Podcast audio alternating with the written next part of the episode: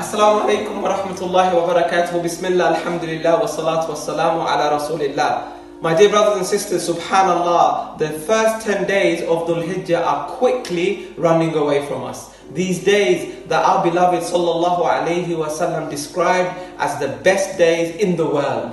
These days that Rasulullah sallallahu wasallam said, Allah loves us to perform deeds on the first 10 days of Dhul Hijjah. So whilst we have the opportunity, let us maximize and capitalize on the reward and the benefits of these days. And one act of worship that we should really focus on and try to fulfill is the act of qurbani or udhiyah, sacrificing an animal for the sake of Allah. Like the Prophet Ibrahim والسلام, did, and it was the sunnah of Rasulullah sallallahu alayhi wasallam to do so as well. Rasulullah sallallahu alayhi wasallam said about the qurbani or the udhiyah that uh, there is a reward for every strand of hair and every uh, strand of wool in the sacrificial animal. Imagine how much reward there is for the act of qurbani. Can you count the wool? Can you count the hair? It's impossible to do. There's immense reward. Why is it?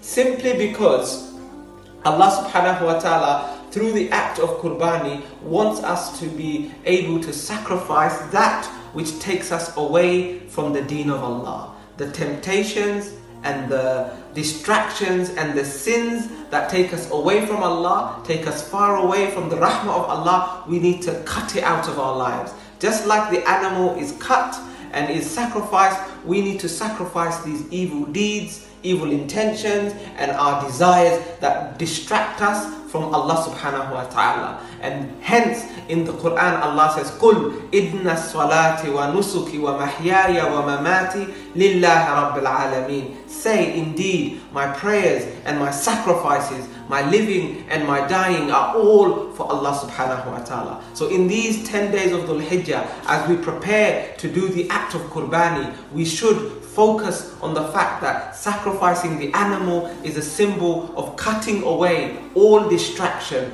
all temptation, all acts which take us away from the worship of Allah subhanahu wa ta'ala so that we may be people of taqwa so that before the, a drop of blood falls to the ground the reward is with Allah because we do it for Him and focusing on Him. May Allah give us tawfiq to benefit from the remaining days of Dhul Hijjah. May you have a prosperous and an enjoyable and a fantastic Eid. Eid Sa'id. Assalamu alaikum wa rahmatullahi